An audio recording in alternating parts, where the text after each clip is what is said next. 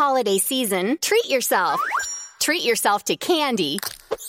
Celebrate the holiday season with the Holiday Crush. They've sprinkled candy with a holiday theme and fun-packed challenges every week for five whole weeks, finishing on January fourth. The more challenges you complete, the better your chances of unwrapping delicious rewards. So, are you ready to crush the holidays? Play the Holiday Crush now. Download it from the App Store, Google Play, or Windows Store for free. Terms and conditions apply.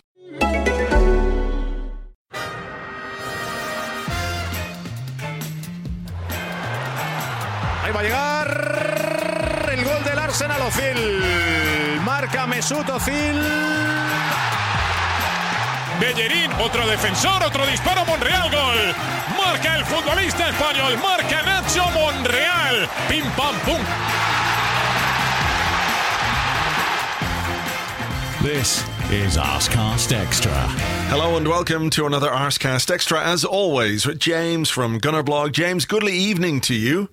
Goodly evening to you too. How you doing? I'm all right. I'm all right. Uh, you know, I, I, I can't say that I'm filled with excitement after what we saw tonight, but it was a case of job done. We're through yes. to the round of sixteen. Another step along the road. And I suppose, I mean, after what happened last week, uh, just a relief to put that team to bed, which, you know, we really ought to have done Uh, seven days ago, but we yeah. put things some measure towards right tonight. We did. They're very bad, aren't they? Like, they're very bad. Yeah, they're not, they're, they're not good. They are bad. Not playing football. Yeah, okay. we'll, we'll go with your word. And they're not playing football regularly at the moment, which I think probably doesn't help. Um, hey, they still had some chances against us. They did. One off the line. Holy moly. I know, that would have been a big moment. It um, would have been, wouldn't it? Because we just scored and it was like, okay, well, this is all right. Then they went up the other end and and had a guy booted in into the, the side netting when he probably should have shot across goal. And then there was the, the one cleared off the line within a couple of minutes of that. I'm beginning to wonder, is this like some default setting? You know, if Arsenal were a computer program, would you say that this is a bug? You know, that every time we score, yeah. we seem to allow the opposition a chance to, to get one back almost straight away.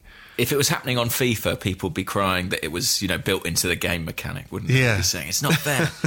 Every time I score, you know, the computer comes right back. I Yes, it is a, well, a really worrying trait, because it's one of those things that you think, is that just concentration? Um, and and you'd, you'd like to think that could be ironed out. But, you know, it's been years. We're, we're grown accustomed to it. Um, but yeah, they're very Europa League, Bate Borisov. And I'd say it was a very Europa League evening, mm. if you know what I mean. You know, uh, Thursday night, yeah. six p.m. Let me Not- ask you, what was it like inside the stadium? Because as after the third goal went in, um, and the game was pretty much done, there was, you know, not much happening in terms of exciting football action. Mm. It was like that. It was. It reminded me of that bit, you know, in The Simpsons, where they uh, play football and it's just the two guys passing it back to each other in the center circle. It, it felt a bit like that in terms of, you know, what was going on. But it was almost noticeable. Well, not almost noticeable. It was very noticeable on the T V just how quiet it was in the stadium. Now, I know sometimes that can be misleading because uh, the the T V director and the T V cameras can, well, the microphones, you know, they can they can manipulate the sound if they want and make it sound quieter than it is. But was it that quiet? It was pretty quiet, and I think I, I didn't actually quite catch it, but there was an announcement about fifteen minutes from the end, something to do with a tube station being closed. It might have been Holloway Road. And I think quite a lot of people, to be honest, with the tie essentially put to bed and hearing there was a bit of transport trouble, thought, ah, I might get out of here. And, you know, visibly people were leaving the ground from about the seventy-fifth minute. Mm.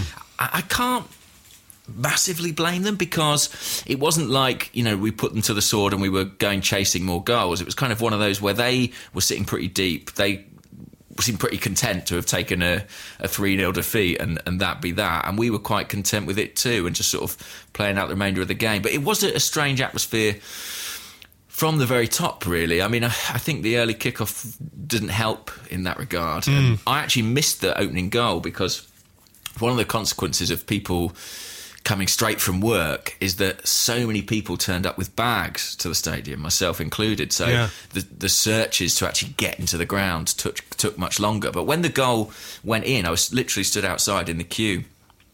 It was such a sort of muted cheer that I half wondered if Bate had scored.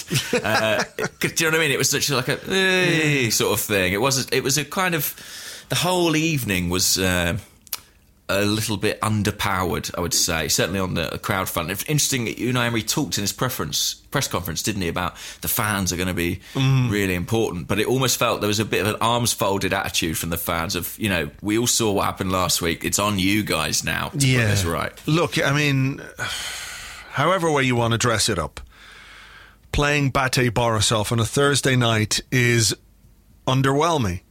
Sure. On every level. I don't know how on any, every level. Yeah, I don't know how anybody could be even slightly whelmed by it. Um, I it, can confirm they were selling half and half scarves for any Arsenal fans who did want to commemorate the occasion. Surely those are for the the visiting fans, though, right? That, who knows? That's, that's who they've got to be for. You know, if they made the trip from Belarus and they come over and they get the little half and half scarf. You there know, I don't. Many of them. No, I there can't. Weren't there many. weren't. There weren't. Uh, you know, the, we could go on a thing about the, the whole half and half scarf culture and what have you. You know, if you've got a half Tottenham, half Arsenal scar- scarf, that's an absolute abomination, of course. Um, you know, there's perhaps uh, some tourist value in it for for visiting fans for games like this, but sure. you know, I, I just don't know how up anybody can get about a game against Bate Borisov. I mean, let's be fair at the same time. If we hadn't won the game against Bate Borisov, we could we could find ourselves getting quite agitated indeed. But I think that's because the reality of it is that we should beat this team every time we play them. And last week was an aberration. It was uh, a blot on the copybook, whatever way you want to put it. But it was really, really unexpected. Mm. So when you go through the motions and you do what we did tonight, it's like, uh, okay, well done. Well, yeah, I mean, I tell you one man in the stadium who was significantly more animated and more up for it than any fan that I saw, and that was Unai Emery on the touchline. Mm. And I do wonder if that speaks to how important a uh, fixture this was for him, because ultimately I think we all know he's been brought in with the job of restoring Arsenal to the Champions League. And this was the first match, really, The, in which that aim has been on the line. You know, it's kind yeah. of, he's got two routes into it, through the top four and through Europa League. And I guess in the Premier League, you know, every game counts towards the top four. But if you if you lose one week, you've always got the next week to come. But as far as the Europa League is concerned and, and that route to qualification, it was on the line tonight. And mm. I think he probably recognised that that fact, and also the fact that, you know, uh, people haven't been particularly happy with performances and results in the, yeah. in the last few weeks. And he do, yeah, maybe as well he needs to get his team going in mm. some way, whatever way that might be, but he's got to get it going, because we've got a big game on Sunday, then we've got a game against Bournemouth, then two big, big games. So, you know, some kind of momentum is is important. So I think if that message is being transmitted from the sideline, even if it looks a little bit out of place when you're playing a team as bad as Bate Borisov, you know, maybe there's some method to that particular madness there. So uh, the team selection, Mesut Özil, he's back. He's yeah. back. He's back, and I, I was a little bit surprised actually, just because the strength of Unai Emery's comments uh, about Özil and his. Uh, the, how many games he's missed through illness and injury, and how much training he's missed particularly. I thought, you know, he might start this game on the bench potentially, but, you know, I can see the logic of bringing him back in. And I, you know, a lot of people have been calling for Unai to do something different, and he did do that. He went to the back four. He had the three attacking midfielders behind the striker. So I guess almost by necessity, it was a little bit more adventurous. Yeah, I think it was a, just a no-lose situation for Emery. Mm. If he you know, bringing Ozil back in, because if he plays well, then the team is going to be better if Mesut Ozil is in it and he plays well. If he doesn't play well, then it's, you know, another another nail in the coffin, kind of, you know. So yeah. I, I, don't, I don't think Emery had anything to lose. I don't, I don't, I'm not saying that's why he picked him, but uh, certainly it wasn't going to be uh, a decision that backfired on him in any yeah. way. So, and also, this is the kind of game he has been picking Ozil for.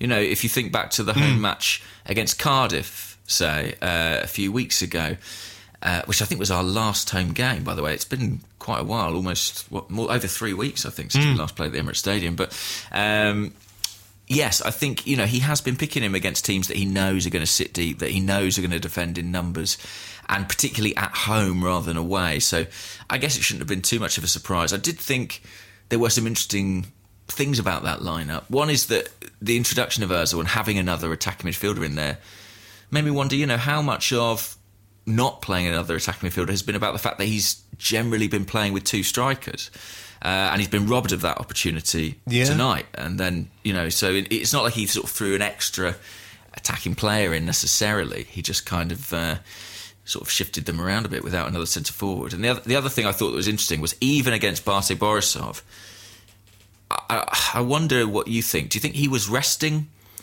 uh, the likes of Kolasinac, or do you think he still th- thinks, I'm just not sure about him in a in a four? Uh, it's a good question. I'm not sure. I mean, I can understand why he would be wary of playing him in a back four. Mm. I, I would say that if you were wary and you wanted a good look at him, uh, you know, playing him in a team or playing him against a team like Bate would have been... Again, no lose really, because they weren't really going to threaten that much anyway. Uh, I, I yeah. would imagine he just thinks that Monreal is better in a in a back four, um, and maybe wants to use him and get him some minutes ahead of the weekend if we're going to stick with a back four at yeah. the weekend. I think that's an interesting point about uh, you know the the fact that uh, Ozil is in the team, because perhaps we don't have uh, Lacazette, and he was absent through suspension, so that could have played a part in that as well. What I thought was interesting was that the the two wider players, Iwobi and Mkhitaryan, I think Mkhitaryan faded a bit in the second half, but I thought Iwobi was really bright all night, very positive, mm. and I think he's better when he's got somebody further forward to connect with in in midfield. So rather than picking the ball up and looking for the overlap of Kolasinac or, or Monreal or whoever it was, you know, Ozil will drift out to that side and give him a pass and give him somebody uh, to combine with. Same with Mkhitaryan, you know, Ozil drifted across. I'm sure if you looked at his heat map, it's probably uh, fairly even on both sides. I should do that while we're talking. But, you know, I think it brings out more from both Ozil and Mkhitaryan, because, you know, uh, they're they're there, and rather than just trying to find one striker, they've got another option, uh, which helps us um, control the game a bit more in the final third, which is not something we've been able to do. And, you know, you think about the game against Huddersfield, for example, where we had terrible problems controlling possession for any sustained period. And, you know, Huddersfield are not a great team at all. So, uh, you know, I think Ozil gives us that, and gives us that bit more control, particularly at home and particularly against a team that we should we should uh, we should dominate anyway.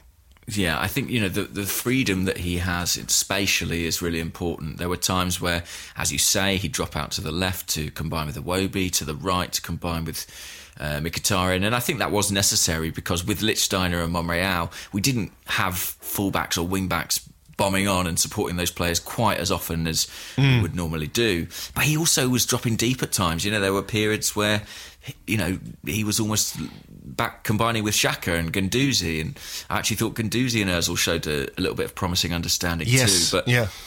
It, which is a really good sign, and, you know, because Aaron Ramsey and Ozil had a great understanding, but obviously that's... Uh, we see that less and less on the pitch these days, but Guendouzi showed some good combinations there. But I thought Iwobi, you're right to pick him out. He he really benefited from having Ozil there. Uh, they helped each other on the pitch. And what you have to say about Iwobi is, for all the, the what's the word, um, the, for the erratic nature of his end product at times, every time he picks the ball up, the tempo seems to quicken yes. for Arsenal. He yeah. looks to make things happen. He drives at people. And with that comes a certain degree of risk, and it doesn't always end, you know, as you would like. But you can't knock the manner in which he, every, time after time, just looks to drive forward and, and give the defence a problem. Yeah, I think that's true. And I think you're right to point out the connection between Guendouzi and, and Ozil as well. Mm. Uh, Ozil's heat map, he is predominantly to the to the left, so combining more with Iwobi. I haven't got the uh, the app in front of me to check the pass combinations, but, you know, it does give Iwobi somebody else to play with. Um, I mean, I don't know that we really got a great deal of service to to our striker on the night, but just in terms of how we were able to play the game in their half, and uh, I don't know how many attempts on goal we had, twenty-odd, twenty-two attempts on goal, something like that. Uh, I'll just twenty-two attempts on goal to their four. Sure. Um, I don't know what the, the X G is or anything like that, but look at the pass success for the night is eighty-seven percent. You know, we... Um, had eleven corners. What, what do you think about this? What do you think about this? Unai Emery, since he took over, has implemented a system in which we take short corners far more regularly than we have ever done. Very often, they're crap and come mm. to absolutely nothing, and we end up kicking the ball back into our own half and... And uh, I, I sit there with my head in my hands when that happens because it drives me fucking mental. Um, the two goals we got following the own goal were both from corners, swung into the box, good deliveries into the box, good headers, uh, attacking headers from two centre halves, and we scored two goals. Mm. Do you think he's looking at that? Is he? Do you think he's got a dossier on that? Uh, I should hope so, because, uh, you know, I think in Xhaka and Torreira, I know Torreira didn't start to, today, but we've got players who can deliver decent balls. I, I wonder, I feel like when we actually do go direct from corners, we're pretty dangerous. Uh, you know, we've got players in there who can cause problems. I mean, Koscielny is one. Mustafi is another, actually. You know, all through his time mm. with us, I think he's he's been a threat. We saw Sokratis as well on the score sheet today. So, yeah, I, I'm not sure... I feel like the short routines that we operate almost never work. Um, we have scored sixteen goals from set pieces this season, really? Which is the, sec- the second highest, apparently, in the Premier League. Bolton, uh, Bolton, Bolton, can Bolton. Can that possibly be Bol- right? No, that seems like a lot, doesn't it? Doesn't it? I'm on who scored, guys. I'm looking at twenty fourteen fifteen. It's hang good on, we checked. On. I have to retract my Bolton, Bolton chant then. That's uh. No, well, I'm trying to dig that stat out, but it's uh, difficult to turn up right now. Team statistics, here we go. I'm absolutely determined to find it, to find out, because I feel like generally we are pretty uh, dangerous when we actually bother with it. Here we go, set-piece goals. ten. ten this season. Uh, which is the fifth most in the league, so that's actually not a particularly... Who who have uh, scored more in the league? Manchester United. Right. Uh, Brighton, wow. Somewhat surprisingly. Well, they've got Shane Duffy, who's a well, gigantic heading Irishman, so... Um, Tottenham, and mm. the top number is actually Liverpool. Hmm. Mm. Isn't that interesting? But, you know, I'm not sure exactly what who scored count in that. You know, do they count penalties? Direct free kicks, yeah. Yeah, I who guess. Knows? Who knows? Is a penalty uh, a set piece? I don't know. Yes, I think it is. It's a dead ball, isn't it? Dead ball, yeah. Um, but, yeah, I, I don't understand the logic of the short corners. I'm sure there is one. I refuse to believe that there are intelligent coaches who, you know, are just letting players do it without a plan. Emery seems like a guy who would have pretty detailed instructions on that sort of thing. Well, I, I remember you saying uh, earlier in the season that you had watched at some point that when we get a corner, uh, there's sort of a little bit of a merry-go-round signal on the bench, yeah. and uh, and it's uh, Juan Carlos Carcedo who gives the signal down the line. The bat mm. signal goes up, and it's like, uh, you know, I don't know what kind of routines they're practicing. I mean, if it is... you know, a routine which ends us, uh, sees us kicking the ball back to our it's, own yeah. centre circle, it's fucking well drilled. It's the dribble back into your own half and give it to the keeper. They've got it down system to perfection at this point. Absolutely foolproof. Yeah. Um, Anyhow, I mean, to be fair, like, you know, that's the sort of interesting thing about the game, isn't it? You know, we did dominate. We created twenty-two chances, but it's funny, the goals we scored were an own goal and two set pieces. Mm. Um, we could have had others, to be fair. You know, I mean, Aubameyang in the second half is one that stands out. He sort of went through and put it just wide. Ozil missed a good chance. As yeah, well. He did actually. Yeah, and Iwobi came pretty close with a mm. uh, couple, couple of efforts. Of efforts. Yeah. yeah. Xhaka as well had a blaster, didn't he? You know, really cool. Yeah, that was a really good hit. Mm. Wow, there was some power in that. Um, but I think, you know, the fact that we got that early goal, it just sort of settled the nerves a bit, didn't it? Uh, at least yeah. until they had a sh- an effort cleared off the line. Yeah. Uh, uh, yeah, and look, we're th- we're through. And I was looking at the teams that we've got to play in this competition this season, and we should be going far. We should be going really far. I mean, and given the problems Chelsea are having, you know, I think we should be really one of the real, real, real, real favourites to win this. I don't know who are the favourites, but we've got to be close. Yeah, who else? I mean, who's left in it now at this point? Inter Milan. Inter Milan, okay. So I don't this, know if they're good or not, to be honest. Well, that obviously means that, that Perisic is going to score. Sure, that's a guarantee. Uh, um, Sevilla? Are they? Sevilla. Yeah, they're... Napoli, Napoli hmm. I think. Would be pretty dangerous. Ospina, Ospina, Ospina, yeah. Ospina. Wheel him out. Uh, Valencia. Mm. Uh, disgustingly sweet energy drink. They're in ah, it. Ah, yeah, they are in it. They are in it. Um, we won't say their name because they don't sponsor the podcast, obviously. Uh, um, yeah. Chelsea. But, I mean, you know, even so... It's not exactly well, you know the what, Champions though? League quarterfinals against Barcelona and Bayern Munich. No, it's not, but it? At least it'd be fucking interesting to play a good team or, you know, on paper a good team. There's a lot of teams in there, aren't there, that have sort of fallen away from glory a little bit. You know, teams mm. that have been in the, the Champions League for many years, you know, Chelsea, Napoli, Arsenal, Valencia, uh, Inter Milan. You know, there's a lot of teams uh, in there who are, so their glory has faded somewhat, but reputationally they still have a very big name. So, you know, I, I can see on one hand, you know, the, the attraction of playing somebody like, I don't fucking know, Genk or whatever, uh, and having a really easy run through, uh, you know, Krasnodar or whoever else, you know, all the way through to the final. That would be kind of handy from a from a, an achievement point of view, but fuck me, it would be really boring because the Europa League is absolute trash. I'm sorry, it is. It's just fucking terrible.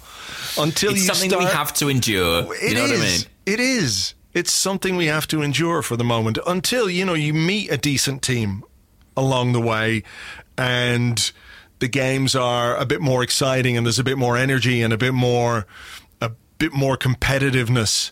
You know, it's a, yeah. it's an actual contest between two teams and, you know, I'd rather see a bit more of that because, I, you know, tonight was just fuck. Ugh.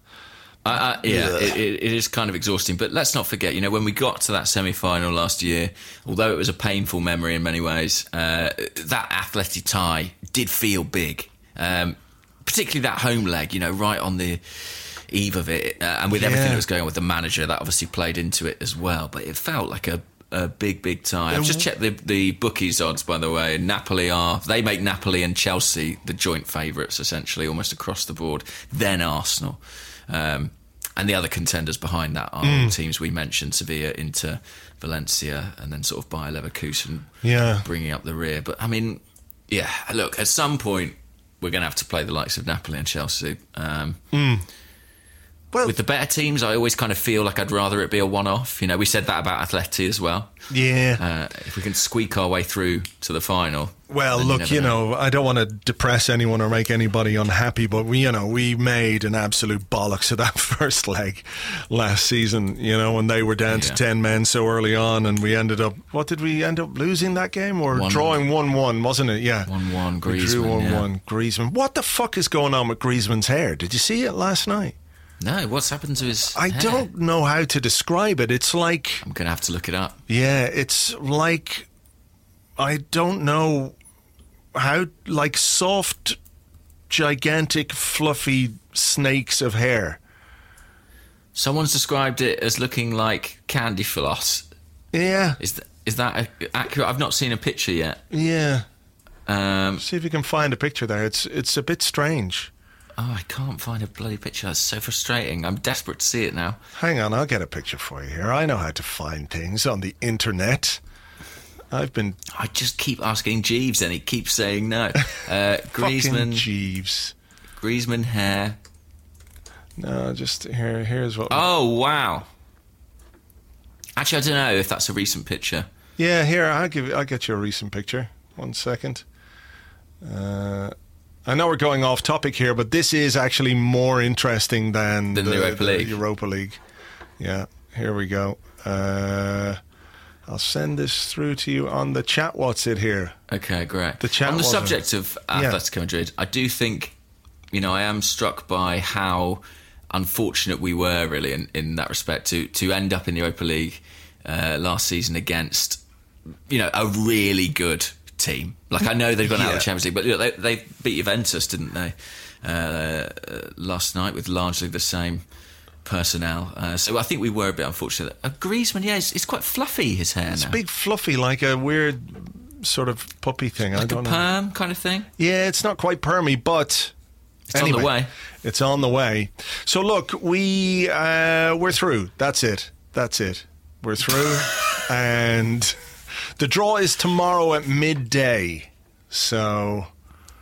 Mm. So you're saying you would quite like a big team at this point? Yeah, fuck it. Fuck it. I just can't sit through another game against that kind of opposition. I know we could get somebody who is, like, marginally better than them, and then there are teams who are way better than them, and then there's some teams who are not bad in the grand scheme of things. So maybe we could we could graduate to a, a sort of not bad team who would be a bit more interesting. I mean, even the Alex Hleb thing coming on and, like, uh, the commentators were, you know, Alex Hleb returns to Arsenal. And it was like, who gives a fuck? Who cares? Like, he left and yeah, went to I Barcelona just... and, like, basically... shot his career in the fucking arsehole, and we're supposed to go, oh, congratulations, welcome back. You were an underachieving player in an underachieving team. It's great to see you.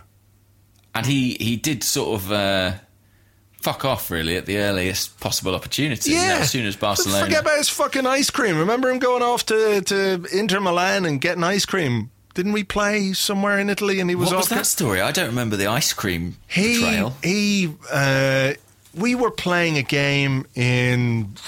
I could have been against Inter Milan or A C Milan or something, and I'm right. going to have to look it up. But he went off to get an ice cream. Alex Alex Hleb, the ice cream man. This is a, Inter a, accused an, of art- tapping up Alex Hleb. Yes, you're right. two thousand eight, yeah. March two thousand eight. Yeah. This is... This is uh, Hleb's agent. So it was when we won in Milan, the game uh, we won two nil, I think Cesc Fabregas scored. Yeah. Right? It was quite an iconic moment, him hugging Arsene Wenger on the touchline. And Hleb uh, shared a taxi with Claudio Vigorelli, an associate of Vincenzo Morabito. Some Italian agents, basically. Yeah. Uh, who were theoretically representing Inter Milan. Yeah, yeah, yeah. I, I they I, went. I know. They went Go out on. for an ice cream. Said Mor- Morabito, whoever the f- whoever that is. He's the director of the first artist agency who represent Hleb. So is it? Yeah, it's true that Hleb saw them. They went out from the uh, wherever from the hotel. It's not true. They went to talk to Inter Milan. They went for an ice cream. Yes. That's what two grown men attached to two different football clubs do. Shall we get ice cream? Yes, but let's not talk about football, please. Uh, uh, we should also remember this quote from Hleb's agent in May two thousand eight. Uh, the headline to this story in The Guardian, Hleb will jump ship to sign for Inter, says agent. And the quote was, Alexander is preparing to make one of the most important moves of his life. He is leaving Arsenal, even though they want to offer him a new long-term contract and better conditions. And brilliantly, the agent says, only time will tell if leaving is the right decision, but there's no way back now. Yeah, well, there Time you go. Time did tell. Time really told. Time told the fuck out of it. There's your hero. Uh, yeah, I, I, I am kind of with you there. I, you know, I quite like Hleb as a player. I found him pretty infuriating. Yeah. Because he was a guy who wouldn't shoot. I mean, I think he is responsible for the people who just shout shoot endlessly at the Emirates Stadium now, because he, he was steadfast in his refusal to do it. Um, and yeah, he, he walked out on us and it went wrong for him. I mean, yeah. you know, fair play to him for still playing at thirty-seven or whatever it is, but it's not been a glorious decade. Yeah, I mean, the story was that he was, he, you know, when he saw the draw against Arsenal, he was like, I can't retire. I've got to go back and show Arsenal what I'm all about, which is like, what? I think he made one pass tonight. I mean, they did beat us last week, but let's not. I know, I know, but like, you know, it wasn't it wasn't down to an Alexander Hleb masterclass, let's face it. And then they went out for ice cream to celebrate. Exactly. Exactly. All right. Look, uh, I don't know what more we can say about that game other than, you know what, I am absolutely one hundred percent, one million percent delighted about tonight. What's is that? that we do not have to see anybody go, hmm, I wonder will Arsenal be able to master Bate?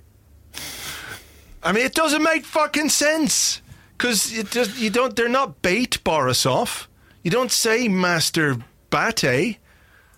No, no. We, it's so annoying. Yeah, it's the there's nothing. It's I mean, just, there's one thing worse than a pun. It's a pun that doesn't really work. Yeah, yeah, it's bad. And trust me, I know a few of those, and I've yeah, been responsible sure, for sure. a few of them in the past. I'll hold my hands up and say it. But man, it's like, oh crap. Anyway, look, I'm glad that's over. I'm glad it's all over. I'm glad we never have to talk about Bate Borisov again, again, ever. And if we draw them next season, I'm not going to talk about them. Okay. At all. What we just we'll just refuse to acknowledge. Just the refuse game. to acknowledge the uh, the fixture, or we can talk about you know the game, but I'm not mentioning Bate Borisov. I'm not going to say their name. I'm not mm. going to, uh, you know, I'll bleep them. Arsenal versus Every- bleep. You know. We've given them quite enough airtime. Let's go on to part two and Let's see do that. if the, the listeners, in their wisdom, have given us some questions that we could talk about that aren't just about Bate Borisov. I hope so. I hope so, because I'm I'm just tired of talking about Borisov. Right, part two is coming up after this.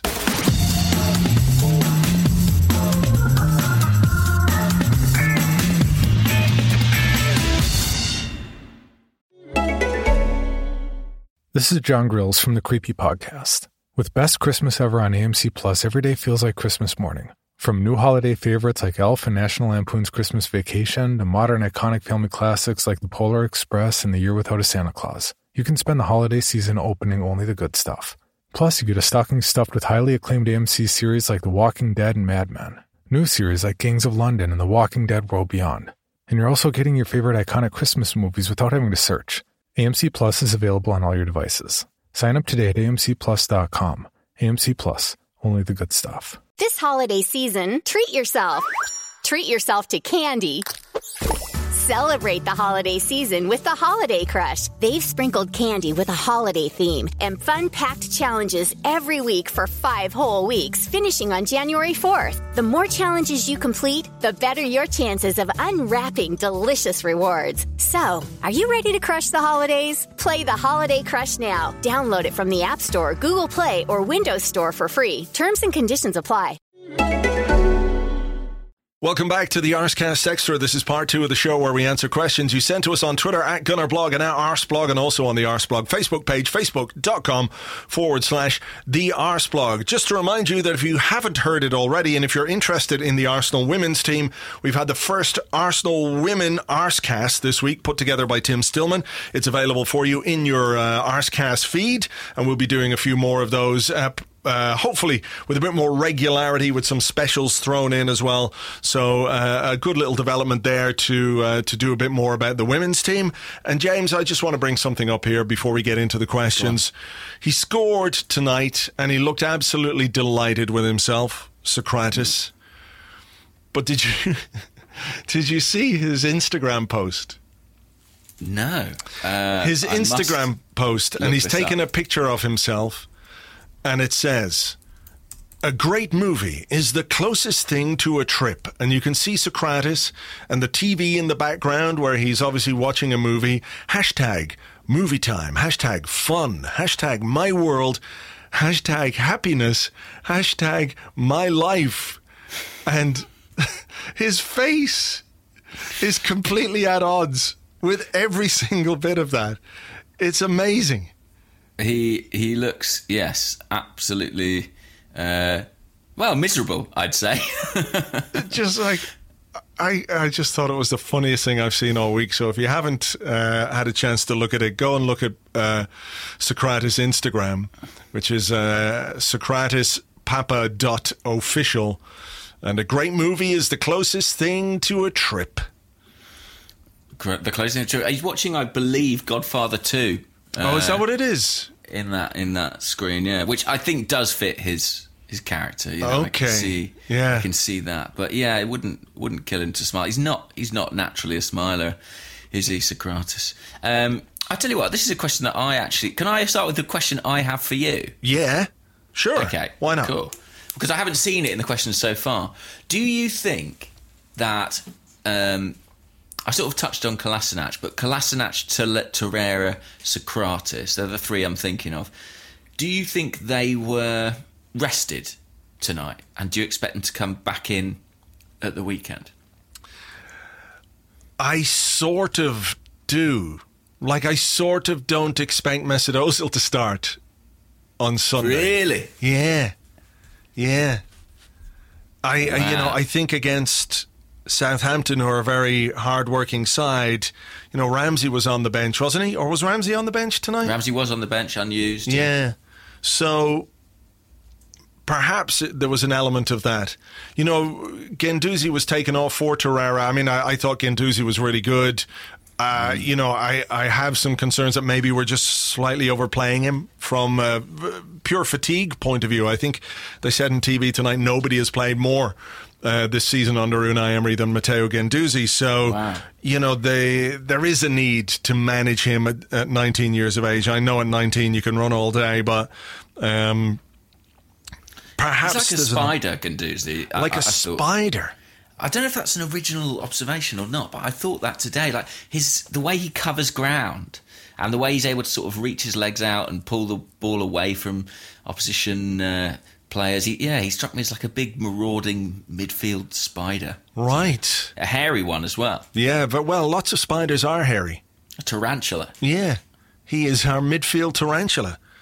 Uh, I, I, yeah, I thought he was really good today. Yeah. Uh, I mean, you know, it's obvious Emery loves him and he was speaking about him in his post-match press conference, but uh, yeah, I thought he, he was very good. Well, look, you said yeah. you don't think Özil will play. Kerry McCollum, mm-hmm. who's at Kerry underscore McCollum, says, "Don't you think the timing of bringing Özil back now is perfect?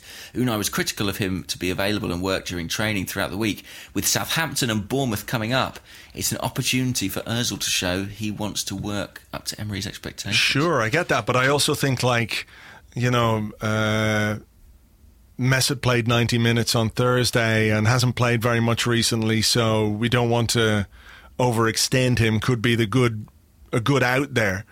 Mm. You know, that's that's sort of where I'm thinking. And let's remember we've got Lacazette to come back in. Uh, Ramsey is potentially in as well. You talk about Torreira maybe coming back in. Is that at the expense of Guendouzi or, or Xhaka or in a midfield three? You know, so... There's plenty for Emery to choose from, actually. So uh, if he is keeping a few players fresh, you know, for a game three days after, uh, I'm not going to say a big European game, but you know what I mean, as an important European game, um, then I think there's there's perhaps some scope for change uh, for this game against Southampton. So maybe we'll keep the tarantula on the bench. And Torreira could come in alongside Xhaka because that's a partnership that works and has worked uh, in the past. And you could bring Ramsey in and, you know, uh, maybe play one striker. I mean, I think the one striker might be something he sticks with. Yeah. And it wouldn't being. surprise me if it was Lacazette on Sunday and Aubameyang on the bench either. Yeah, Killian uh, McBreda asked a question saying, would you drop Aubameyang for Lacazette on Sunday? I I don't even necessarily see it as dropping, but I I might well start Lacazette. I, I kind of actually missed Lacazette tonight. I sort of thought this was a game in which I thought, you know, he could have been quite useful to us just because it was such a packed defence, and Aubameyang really didn't have the space, I felt, to thrive. You know, that's sort of what he re- he requires, really. Yeah. Um, he, he needs that. It's his oxygen, and, and Lacazette would have been, I think, maybe better in and around the edge of the box. So I do wonder if it might be Lacazette from the start mm. on Sunday. What did you what did you think of Ozil's performance tonight? I, you know, there's been so much talk about him. I just wonder what you. I thought he was good. I thought he was yeah. good. I think, you know, I think he was positive. He he he helped the team be more positive. Um,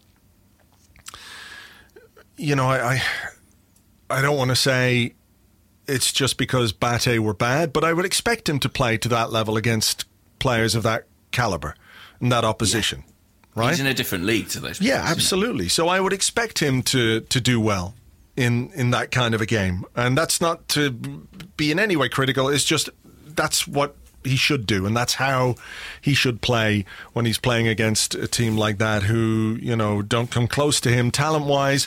I thought some of his movement was very good. Uh, some of the first-time passing was really good, and uh, quite often it happened when Guendouzi fed him the ball and he would lay off a first-time pass, and, and it created momentum in our attacking play, which hasn't mm. been there because it's a different kind of movement. It... it, it It's not somebody just picking the ball up and taking a touch and another touch and looking around and the defence get a chance to get organised. It creates space, and it's, it's um, you know, his ability to find passes uh, first time is, is fantastic. Uh, and I think it's something that our play has been missing. So I thought he was good. I thought he was good. Um, I'm still not sure he's going to play on, on Sunday, though. So... Yeah, but well, we'll see. Be... You know, I could be wrong. I wasn't necessarily expecting him to start tonight, so I, you know, likewise, yeah, I, I was sort of wrong there. So we'll we'll see. Uh, he looked a bit tired towards the end. I was surprised uh, he played the ninety minutes. Actually. Yeah, maybe. I did, obviously, Koscielny went off with a slight injury. Maybe that was a factor. Maybe, maybe. But look, let's be realistic about how much Mesut Özil has played this season, which isn't sure. very much. So it's not like he, his tank is running on empty. He might need to get a little bit match fit, you know, just that little bit more uh, sharp from a match point of view, which can only come with playing. So maybe that was the method behind that tonight, you know. So we, we'll see. We'll see on Sunday um, what sort of a team Emery picks. Um, here's a question from Gunnar Boy, who's at H D Tennis one. And he says, should we be concerned that we did not create any good goal-scoring chances in open play against a very poor side? We scored two corners and an own goal. I mean, I think uh, we I think we created a couple of good chances, didn't necessarily take them, but we didn't score from open play in one hundred eighty minutes against a team as bad as... as yeah, I think we should be a, a little bit concerned. You know, I don't think... When I saw that lineup tonight and I saw Özil back in there and I saw the three attacking midfielders, I did kind of have a, a wishful thought that, you know, maybe we would really blow Bate away, that it would be, you know, five or six tonight and we'd see some really thrilling attacking football, you know, the kind of stuff, which, to be fair to Emery, we did see briefly in games like the, the Fulham match way back when, or the, the Leicester game. Um, that isn't really what happened. We still kind of ground it out, and it was a, a little bit uh, one-paced at times. But, you know, it, it, I think it's unrealistic to suddenly expect a team to click into gear, you know, who've been stuttering quite as much as we have. Uh, so, uh, yeah, we remain very much a work in progress. I think it is a bit of a concern. You know, he didn't really have...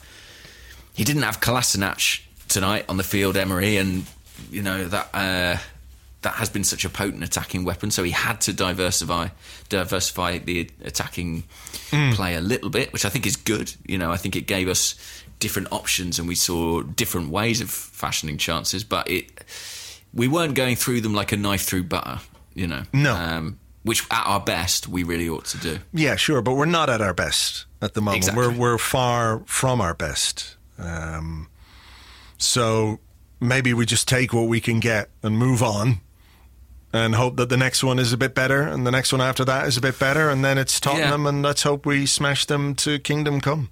It's a curious thing. I saw, I think it was after Man City picked up the win they did in the Champions League, and I saw a journalist, football journalist, I think it might have been Jack Pitbrook in Independent, I can't remember, but someone led with the headline, is this the time of the season when results matter more than performances? Mm. And it's interesting, isn't it, that as Arsenal fans... That's all season. Are... That's all season. And actually, as we move into February, March, we're all sort of looking for performances, I think, as much as anything. Yeah. Um, but actually, historically, that isn't really what happens. And even we've seen this with Arsenal teams in the past, and even title-winning teams. You know, sometimes they start a season in August, September, October. They're blowing teams away, playing scintillating stuff. But then you move into the spring, and it becomes about the grind. You know, players are a bit more tired. They're carrying more knocks. They just have to get over the line. And I think even the best teams, you see that with. Well, we ain't one of the best teams. So I think as much as I would love to think that we'll sort of click into gear and yeah. be entertaining between now and May, I just don't know how likely that is. I, I think that's a really good point. I think that's a really good point. And, uh, you know, I don't have any expectation that we're we're suddenly going to become, uh, you know, the, the kind of free-flowing attacking outfit we all hope we can be at some point in the future. Uh, you know, between now and May, we've just got to win a lot of football matches. I mean, it does help if you play well. Of course. You know, and you've got some confidence and momentum and, and some cohesion in in the way that you're playing. I mean, do you do you expect Unai Emery to change the formation on Sunday, or would you like to see him stick with the the four two three one for a little while, because we do have these two home games? I would like to see him stick with four at the back for for those two home games. I was thinking about this in the week, and I was like, what do I imagine an Unai Emery ideal Arsenal team sort of looks like? You know, like if I had to sort of picture what that is, what do I think it looks like? And I think it has got four at the back in it. Um, going in front of that, it gets harder to, to choose, but I actually think it has got four at the back and it has got one striker.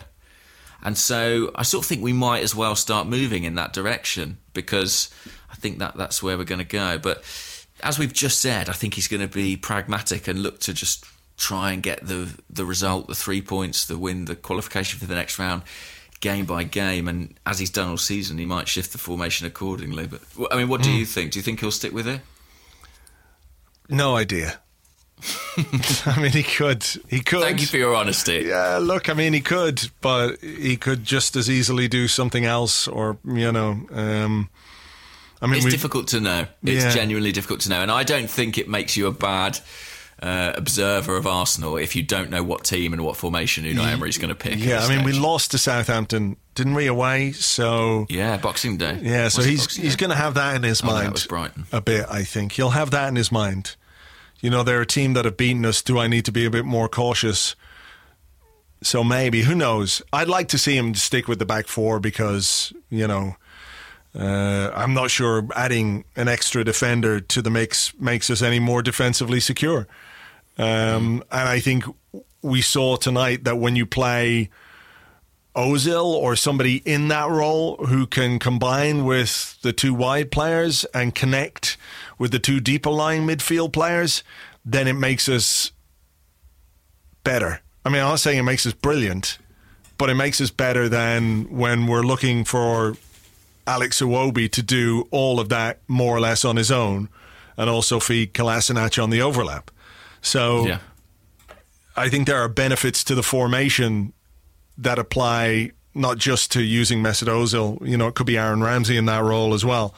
Um, so I, I'd like to see that, but, you know, time will I do tell. Think it's interesting that Iwobi's best performances in recent weeks, probably they came at Huddersfield, where he had uh, Henrik Mkhitaryan next to him, sort of playing behind, uh, I think, Lacazette. Mm. And then uh, tonight against uh, with Mesut Özil, you know, and Mkhitaryan there. I just think we've put such a strain on him to be the creative outlet in this team, and I think with support, and when he's suddenly combining with people, you suddenly can appreciate, I think, the player yeah. uh, a little bit more. Uh, speaking of those who sort of are looking for opportunity to play behind the front men, Constance Stridham, who's at constant underscore eight, asks, what's up with the Suarez situation?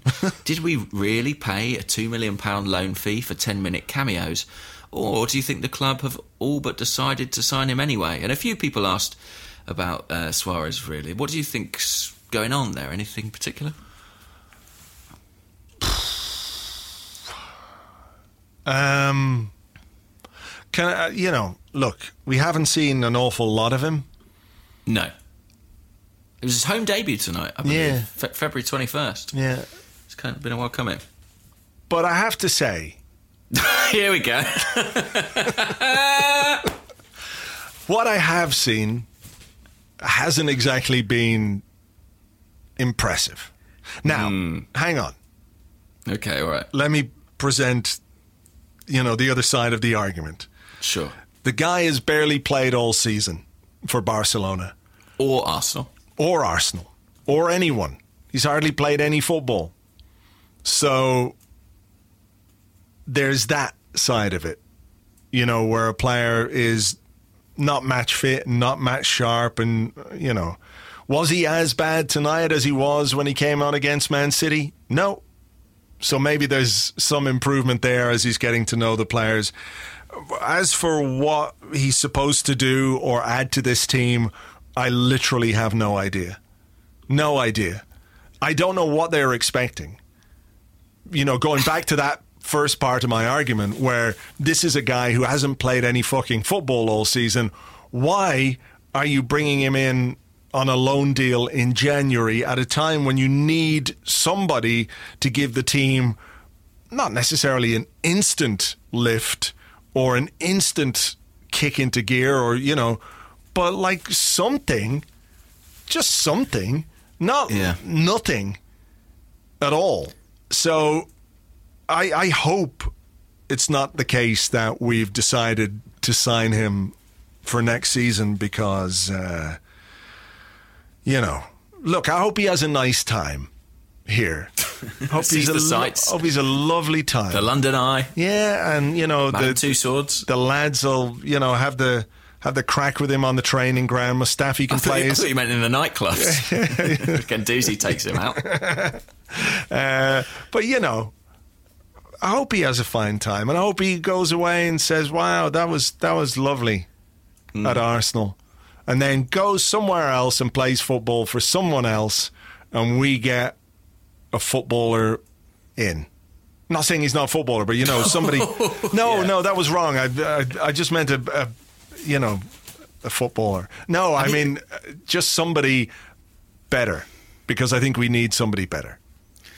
It is tricky, isn't it? Because he, he's come in, and you look at him, and you think, right, in those positions, would I select him ahead of... Iwobi? No. No. Mkhitaryan? Probably not. Özil? No. Probably not. Aaron Ramsey? No. Probably not. And that's a lot of players, you know, in those kind of attacking midfield o- roles. O- Aubameyang or Lacazette in one of the wide positions. Exactly. I, I just can't what? really see his way into the team. What's he for?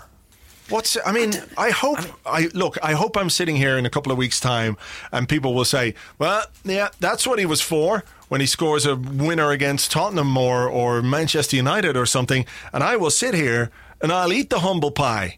All mm. the pie. I'll eat it live on this podcast. I will bake a humble pie and I'll eat it live on this podcast. Okay, great. I, well, I, yeah, well, I hope it happens. I mean, but at the moment it does feel a little bit, and I use this word uh, lightly, but uh, Chelstrommy, you know. Yeah. We've got a guy in, in loan, on loan, and he's sort of making up the numbers. And let's not forget, Kim Chelstrom did play a really significant role, scored a very important penalty um, in one particular game, and maybe Suarez will have that moment. Maybe there will come a time where he does step up and he does make a big contribution. But mm. at a time in the season that we've discussed is now all about results, really. It does feel a bit like there's not going to be much opportunity to kind of take a gamble on him um, and, and see where he is. And I also think there is the possibility that Unai Emery's got his heart set on him and they're just using this six months as his kind of adaptation so that he'll be good to go next season. But I, like you, I, at this point, I kind of hope spend, that's not the case. Can't spend, you know, twenty million or whatever it is, his release clause. We can't spend that on him. Not if we're as cash-strapped as we're told. No. And we've got we've got we've got other issues. we've got we've other got issues. A lot of issues, you know. And hang on, let's, let's remember as well that like next season you're looking at Reece Nelson and Emile Smith-Rowe coming back into the squad and uh, playing in the position that we would be using Suarez in. And I have to say, I would much prefer, whether they sink or swim, to give Reece Nelson and Emile Smith-Rowe the opportunities rather than go down a two or three season road with a player who, you know, just isn't up to it. Just not not good enough for what we want a player in that position to do. He's not good enough. And also bear in mind, come the summer, we will be looking to replace Aaron Ramsey. We might be looking to replace Mesut Özil. I just don't think he's close to that bracket. Yeah, it's, a, it's um, an odd move. An odd move. It is an odd move. It feels almost like they were appeasing Emery to an extent. Yeah. You know, look, look, we know you can't buy anyone, but here's a guy you like. Um, we'll make it up to you in the summer. Mm. Uh, yeah, it is really strange. And just touching on the summer quickly, I was thinking about this earlier today. When you look at the amount of business we think we might have to do, uh, I was struck by the fact that as fans, I think we often overestimate how many ins and outs there actually are, or how many ins it's possible for us to do within a single window. Yeah. So, although I think there are certain positions that we kind of assume, oh, well, we'll upgrade there for sure. But in reality, especially given the financial constraints, I think we're going to have to be, we're going to have to make decisions about where we can upgrade well, rather than upgrade are everywhere you, we need. Uh, come here. Are you saying that we might be disappointed?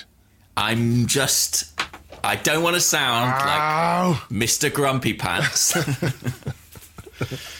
But, you know, I think, like, you, get, you hear people go, well, obviously we need a keeper, a left-back, two centre-halves, a backup right-back.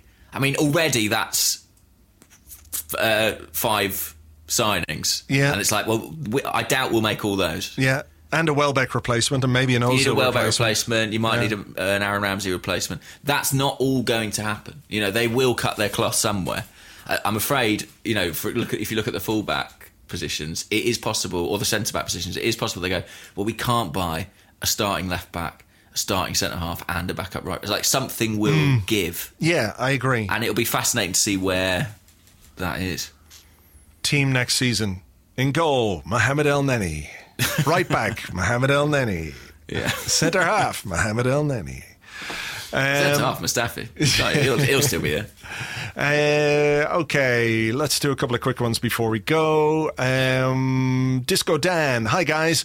Was wondering if you read the recent Jonathan Liu piece, and if so, what you thought about it. I don't mind admitting I felt a little tear welling as his words echoed how I've been feeling about Arsenal of late. I, do you know, I, I saw this question and I've actually, I love Jonathan Liu's writing, but I've not had a chance to read it yet, so why don't you say what you thought about it? I thought it was very good. I thought it was really good. I thought it captured a mood, you know. Um, you know, some people might not feel the same way. I just thought that it, it really summed up the lack of the lack of vision or the lack of a the lack of us understanding what this club wants to be. You know, it says it wants to be one thing, but it behaves in a way that doesn't make that possible, right? Mm. We want to win the Champions League. We want to be in the Champions League final, says Josh Kroenke. We want to be competitive, you know, uh, but they don't behave in that way. They don't behave like owners who want to make that happen, you know? So maybe we're just at a point where, since K S E have taken over and they put Raul Sanyehi in charge of football, you know, it might take a little bit of time to uh, to to get us back on track, or to to create a kind of vision that everybody can get behind. But, you know, ultimately, when you think about it, if you ask people, one hundred Arsenal fans, and you asked them, do you think that Stan Kroenke cares about Arsenal winning things, what would you say the um, percentage of people who said no would be? Because I reckon it'd be like ninety percent and, and above. Yeah, I mean... Uh... I was just thinking what I would say, and my instinct was to say no. I think he probably cares a tiny amount, in the fact that if Arsenal win things, it probably increases the value of his investment. Mm. Uh, I don't think he cares from a sort of emotional perspective. No, and and that's what it is. I mean, that's what the, the piece sort of touches on, is that there's an emotional side to the game. You know, and we can all rationalise all the business side of things and everything else, but, you know, it's just, you know... a feeling that you're connected to your club, and a feeling that you and your club are somehow on the same sort of wavelength, right? Mm. In terms of where where they want to go, and you want to be on that journey with them, right? Yeah. And it feels at the moment like we're just kind of standing watching a thing without yes. without being taken in by it, or without being... emotionally invested in it the way that we should be. I, I certainly feel like that at the mm. moment. And it's not to say I don't care about Arsenal. Of course I do. And, you know, it's such a huge part of my life and everything else. But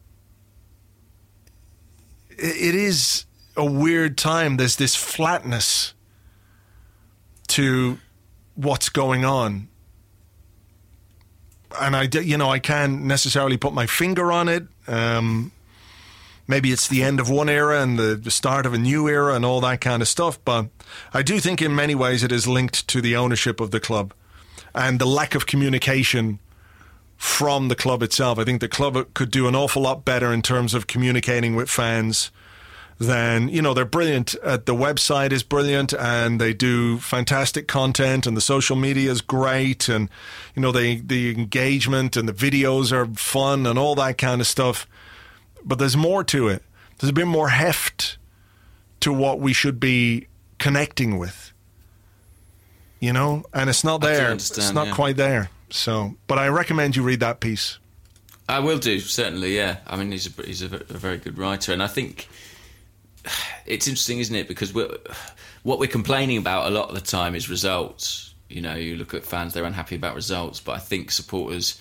Um, in certain circumstances, are prepared to not accept bad results, but I think there are bigger things at play. I mean, bear in mind, yeah, we support a club that competes for major honours, you know, on a fairly regular basis. But you know, there is thousands, millions of football supporters out there who whose teams don't, but because they feel attached and complicit in that team's story and where they're going, it's still a sort of interesting, energising mm. journey. Yeah, uh, yeah. And su- success isn't doesn't have to be the end goal of that. If you if if as a football club, this is a slightly wanky thing to say, but you sort of tell the right story. Yeah. But Arsenal sort of don't really do that. No, at the moment. No, I agree. And it's not necessarily about success. It's about It's about feeling that you're at least doing everything you can to, to get success. You know, I've always said that if, you know, if we try our best as a football club and and uh, and and try and be competitive, and we don't get there, it can be frustrating. But it's, you know, it's something you can live with much more easily when you uh, compare it to a feeling that your club is not doing what it can, or as much as it should, based mm. on the resources that it has and the, the potential that it has. I think that's where it becomes very frustrating. I did watch that Sunderland documentary, by the way. Holy shit. Oh, did you? Yeah. Wow. Yeah, their wow. chief executive, there was a real whiff of uh, Gazidis off the chief executive, wasn't there? I agree. Yeah, mm. not just the hairstyle. There was, uh, yeah, a, a strong whiff of Gazidis. But, I mean, that... it's kind of a fascinating insight. If you haven't seen it, it's on uh, Netflix and it's worth checking out, uh, into like how a club can kind of crumble really from the inside, and and that is a club that really had did and, and I think part of the point of the documentary is talking about what a special and important place that club holds in that city. You yeah know, it's huge. It is their church, absolutely. And And yet, it's kind of through mismanagement, it, it kind of falls by the wayside. Mismanagement and, uh, and bad ownership. Yeah, bad ownership is a massive ding, ding, ding, factor ding, in it. Ding, ding, ding. Um, but yeah, there you go. What was I going to say? There was something else I was going to mention there, but I've completely forgotten what it was. Uh, so I'm going to give you two quick ones. We'll do two quick ones to finish. Go on then. Uh, the first one comes from Maurizio Gatti, who's at Mau Gatti. Says, if you could have kept one of the following ex-Arsenal players in the squad, which one do you think would improve us more in the current season with their current age and form? Chesney, right. Gnabry, Fabregas, Sanchez, Gabriel Paulista. That's quite a good one. Um, mm, I think... well, not Sanchez, given the way he's played at United. I think not Fabregas, as much as I love him. I think his, his time at the top's been done. Uh, Gnabry, I think, would be really useful. He's a kind of player we don't have. He's a, a dribbler. Saw him play well against Liverpool the other night. But for me, it's between the other two. I think I'm actually going to go for Szczesny. Interesting. Yeah. Interesting. I, mean, I just, yeah. I'm just not quite on the Leno train. I, I think he's done well, but I think we need a better quality of goalkeeper. And I like Gabriel, but I think oh. he's another player who I think there's a bit of revisionism about. You know, he... he I'm just trying to imagine mistakes. Gabriel in, in this current defence. I think it, would, it wouldn't it wouldn't be yeah. great. Wouldn't be great. Uh, basically, I saw a picture of him on social media the other day playing for Valencia, and he'd like cut his head, and there was blood everywhere. And everyone was saying, "I can't believe we let this guy go." And the I was Brazilian like, Terry one. Butcher. Yeah, I was like, "That's one picture." I mean, I'm sure he's doing all right for them, but he's playing in Spain, and it's a different game, mm. and different coaches, different system. I've seen Gabriel at Arsenal, and I'm not sure it was the answer. Right. I mean, out of all of them, in terms of uh, long term, I definitely take Szczesny back, for sure. But this season, when you look at the squad, I'm not sure goalkeeper has really been our issue. No, you know. That's so fair. I, I think I go with Gnabry. I think I go with Gnabry. That's a good shout. I mean, long term, that would be pretty good too. You know, he's still a young player. Um, I, I, do you have? I know this isn't the question, but how, do you feel recrimination sort of with the club about how that played out? Or are you like, well, the player wanted to go, what could they do? Yeah, I think it was probably something we, a situation we should have managed better. You know, when you think the loan to West Brom was pretty disastrous. The loan to West Brom was bad, and, you know, we... If we really wanted to keep him, we could have given him a deal before he went away to the Olympics, uh, and we didn't. Um... You know, so we, we, we backed ourselves into a corner once again um, with a player uh, who I think wanted to stay. Who I, and, you know, he's not he was not like um, Wenger didn't rate him. You know, Wenger had him in the team really early, and then he had that bad knee injury, and he was out for a long time. Or, yeah, out for a year, you know. So you can understand the club being maybe a little bit cautious, but particularly with some of the other players that we had around at that stage who were injured also. And maybe there would have been a bit of like, oh, another deal for another injured player, you know, blah, blah, blah. But, you know, he is kind of one that got away a bit, isn't he, at this point? For sure. For sure. At this point. Okay. Um, did you have any more? I've got one more, unless Go you on. have one. No, I don't know. Okay. Uh, would you rather ah. play up front for Arsenal or... playing goal for Tottenham in a North London derby? Definitely up front for Arsenal. Yeah. I, I I don't know why that's a dilemma. Well, I mean, I think the, the thinking is that you could you could be a sleeper agent. The man on the inside. Oh. You know what I mean? You could be the sleeper agent, and when Not it comes to facing Arsenal... Arsenal team, though, they'd, they'd have to create chances. They'd have to Come shoot. On. Yeah. They'd have to shoot. Uh, no, I'd love to play up for Arsenal. That's everyone's dream, right? Yeah, uh, exactly, exactly. I mean, you know, I wouldn't be very good, but you know, it'd be fun. Mm. Yeah. Um, and you know, if there was a penalty, I'd insist on. T- I'd cry unless they let me took it. Take it. Basically. Really? I'd cry until they let me take it. That would be amazing. I'd love to see that. Yeah, just pleading on my knees. Yeah, I've seen pleading you take a penalty. Yeah, it's it's industrial. That's the, that's all I've got. It's that's effective. Got. It's effective, though. Kick, kick it hard. Kick it hard and low and into the corner, and it works, yeah. That's, I mean, you know, but the pressure of a North London derby, that might all come apart, you know. You reckon you could fold? I could fold. sixty thousand people in the Emirates. A hush mm. comes over the stadium. It's McNicholas. Is he going to bottle it? Is he going to bottle it? No, he's not. He's going to charge up and fucking toe-bog it straight into the bottom corner. Beyond, wow, what a moment. Beyond be Andrew Manga but- in goal, who steps aside. Just casually steps aside. Yeah. Paul Robinson-esque, the slow down. I, I, I would definitely be booked for my celebration. There's no doubt about that. Yeah, the the, I have, the, the lads I play five-a-side often take the piss out of me for my goalkeeping because, you know, I can look a little laissez-faire at times when it's yeah, my turn I, and goal. I, it's hard to motivate yourself, isn't it? That's the thing. Like I it's really just don't a like rest. It's just yeah. you're not in there to stop anything. You're just there for a bit of a rest until it's time to go back out again.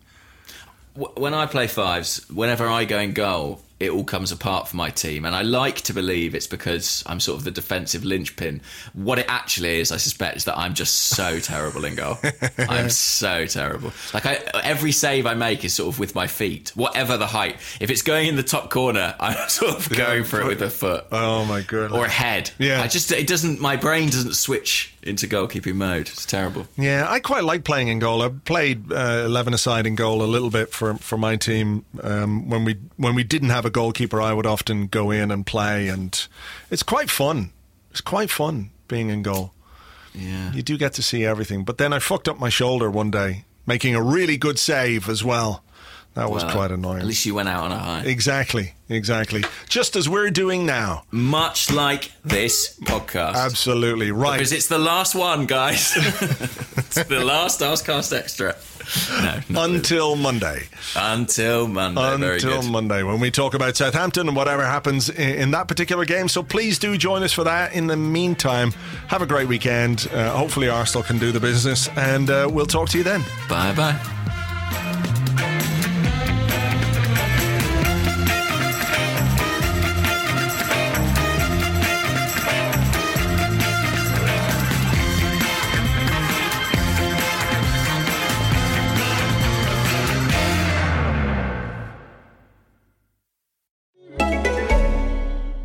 Holiday season, treat yourself.